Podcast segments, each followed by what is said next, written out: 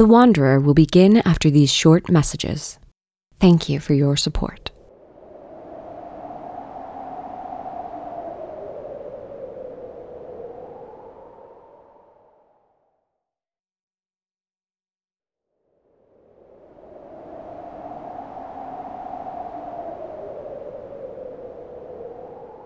This episode of The Wanderer was produced on the stolen lands of the Massachusetts, Miami, Menominee, Potawatomi, and Peoria peoples. If you enjoyed today's episode, consider joining us in making a donation to Land is Life, an Indigenous-led nonprofit working to support the rights, self-determination, and participation in policymaking of Indigenous people all around the world. You can make a donation today by visiting landislife.org forward slash donate, or by clicking on the link in the show notes. Thank you.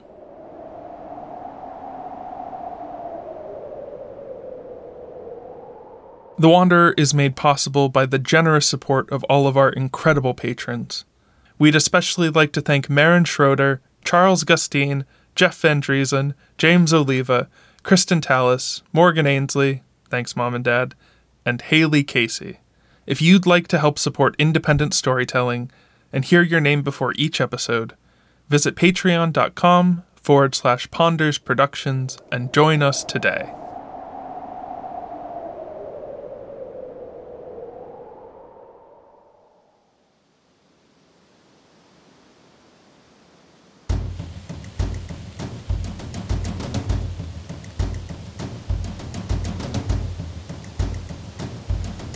I don't think wandering is anything terribly exciting to look at.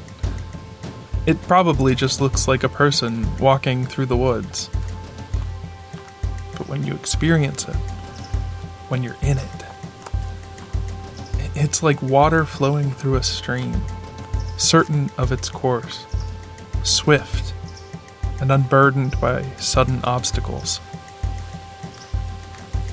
When I was just a boy, my grandfather taught me archery. He told me, an amateur appears to move fast. A master appears to move not at all. When the mind and body are moving as one, the time between decision and action becomes an ebb and flow, a kind of dance. Each step bears no hesitation because it is the step you have heard the forest sing to you, and you have committed to sing it back. Like harmonizing with a song you've never heard before, but knowing just which note comes next. The best singers, if not by memory, by intuition, seem to know the harmonies to every song.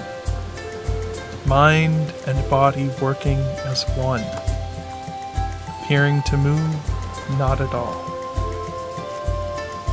I've long since put down the bow, but I've held on to that lesson.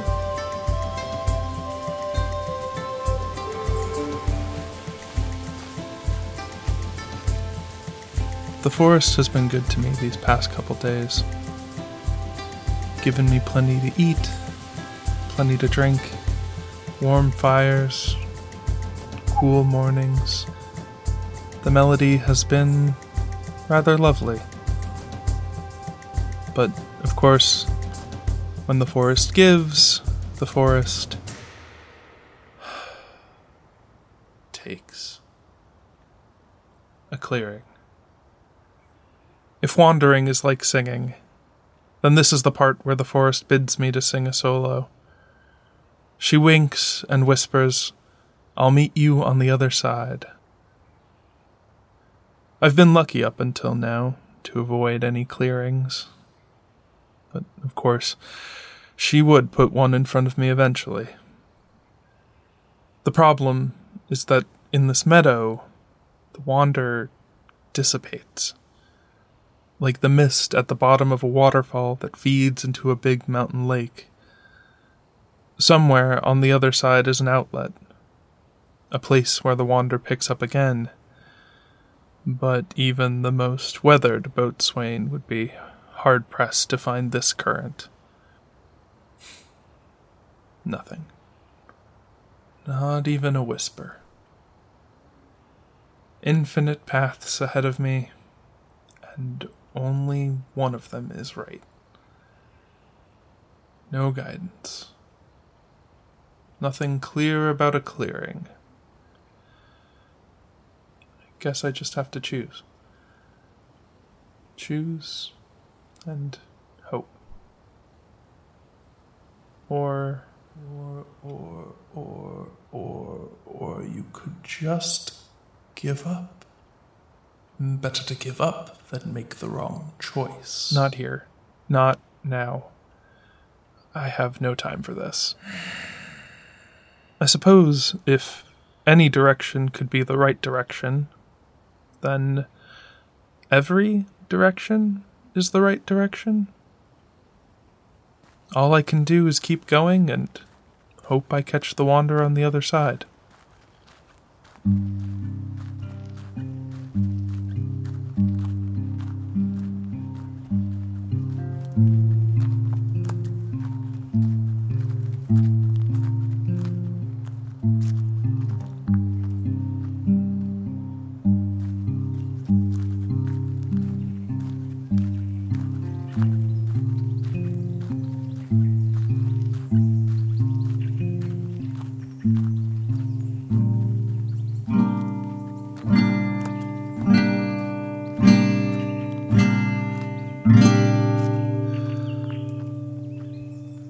I would never say it.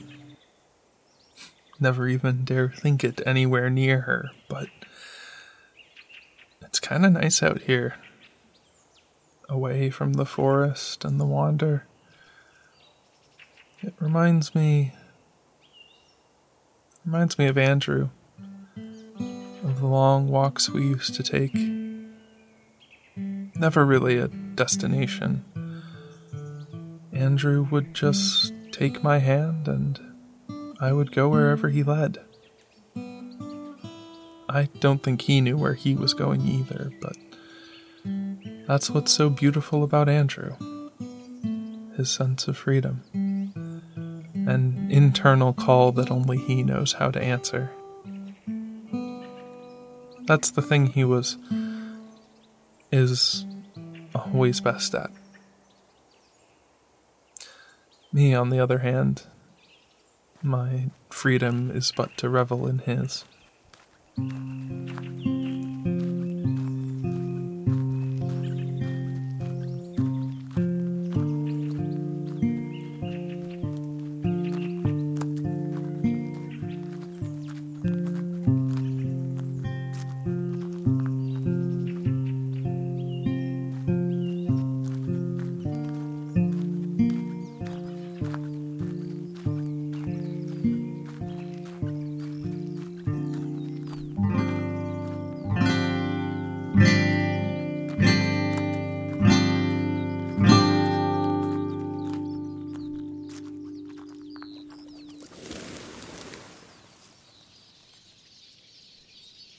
When I was young, Ma and Pa would hitch up the wagon and take me and my sister on long rides out into the prairie to spot birds.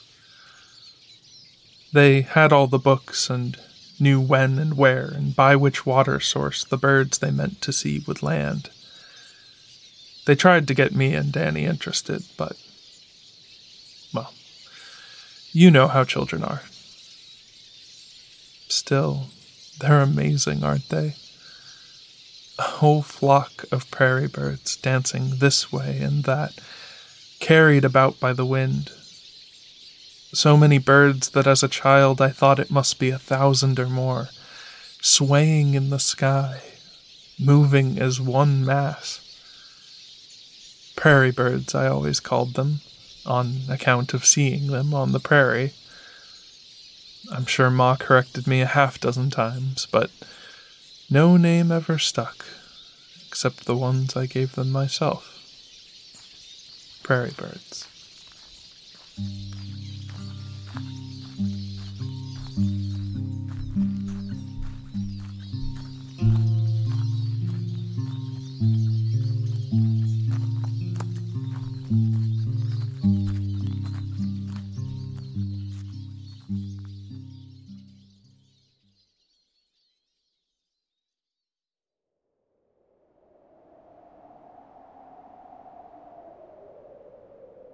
The Wanderer will continue after these short messages.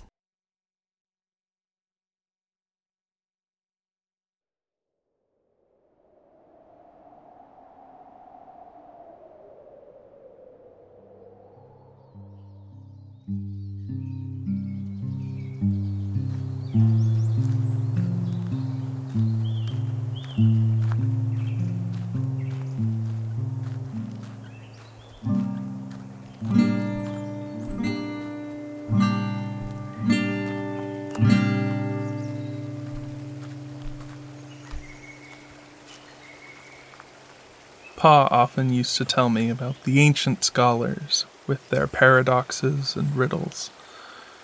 How you could never make it anywhere if you always had to get halfway first, and halfway again, and halfway again. How the flowing river exists only in concept, its actual contents always shifting, always new water, depositing new sediment, carrying away the old. How, if the river never changed, the fish would get used to our lures and hooks, and we'd never catch another fish again, and then we'd all starve and die. Pa always had a way of making the big ideas into games, challenges, goading me on, ensnaring me in some truth I couldn't possibly think to be true, and couldn't possibly think to be otherwise. And I loved falling for them, loved to be tricked in this way. As I got older, it soon became apparent that there were only so many ancient paradoxes and riddles. But every time he took me fishing, every time he started off about how this river wasn't here the last time we were here, I'd listen and smile and let him tell it all the same. The first few times he told me about the river, I would pick up on something new about the tale. Then I started to pick up something new about me. Near the end, I was learning more about him from the parts he chose to tell, and the parts he didn't. It was never the same story twice, and we were never the same people. This way, my love. Andrew?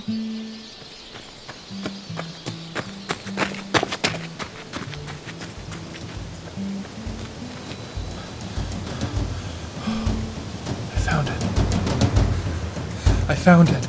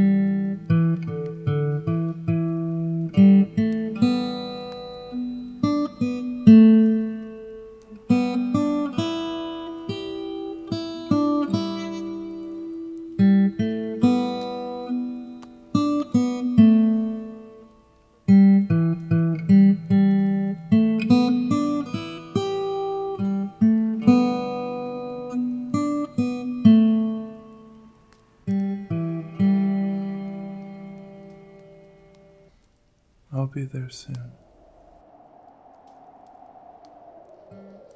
The voice of the Wanderer is T. H. Ponders. The voice of Andrew is Adam Kudishat. The Wanderer is written and sound designed by T. H. Ponders. Produced by Jordan Stillman. Show art and design is by V. Silverman. Additional art by Olivia Lee. Transcripts and full credits for each episode are available at call of the wander dot com. Ad sales and marketing support by Fable and Folly. If you're interested in advertising with us, please email contact at call of the wander dot com. Our special thanks goes out to Sean Howard, Russ Moore, Christina Orlando, Elka Carl, Jeff Van Driesen, and Chad Ellis. If you'd like to help us make more episodes of The Wanderer and support independent storytelling, head on over to patreon.com slash Ponders Productions today. You'll get to hear each episode a week early, get bonus episodes and features, and when we reach fifty patrons, which we're really close to, we're going to create a patron-only Discord. You get all of that for as little as one dollar a month. But trust us when we say that dollar isn't little to us. With that dollar, you're telling us, and the world, that you love The Wanderer and you support independent storytelling. Again, head over to patreon.com slash Ponders Productions to make a donation today. And don't forget to sign up for our mailing list. Not only will you never miss an episode again, but each month Ponders gives you a peek behind the curtains to explore the ideas, stories, and experiences that went into The Wanderer. You can sign up today at callofthewander.com slash newsletter or check out the link in the show notes. We want to hear what's giving you hope right now. Head over to Apple Podcasts or Podchaser and leave a review. Tell us what gives you hope, and we may just read it out on the show. Please stay safe, and thank you for wandering with us.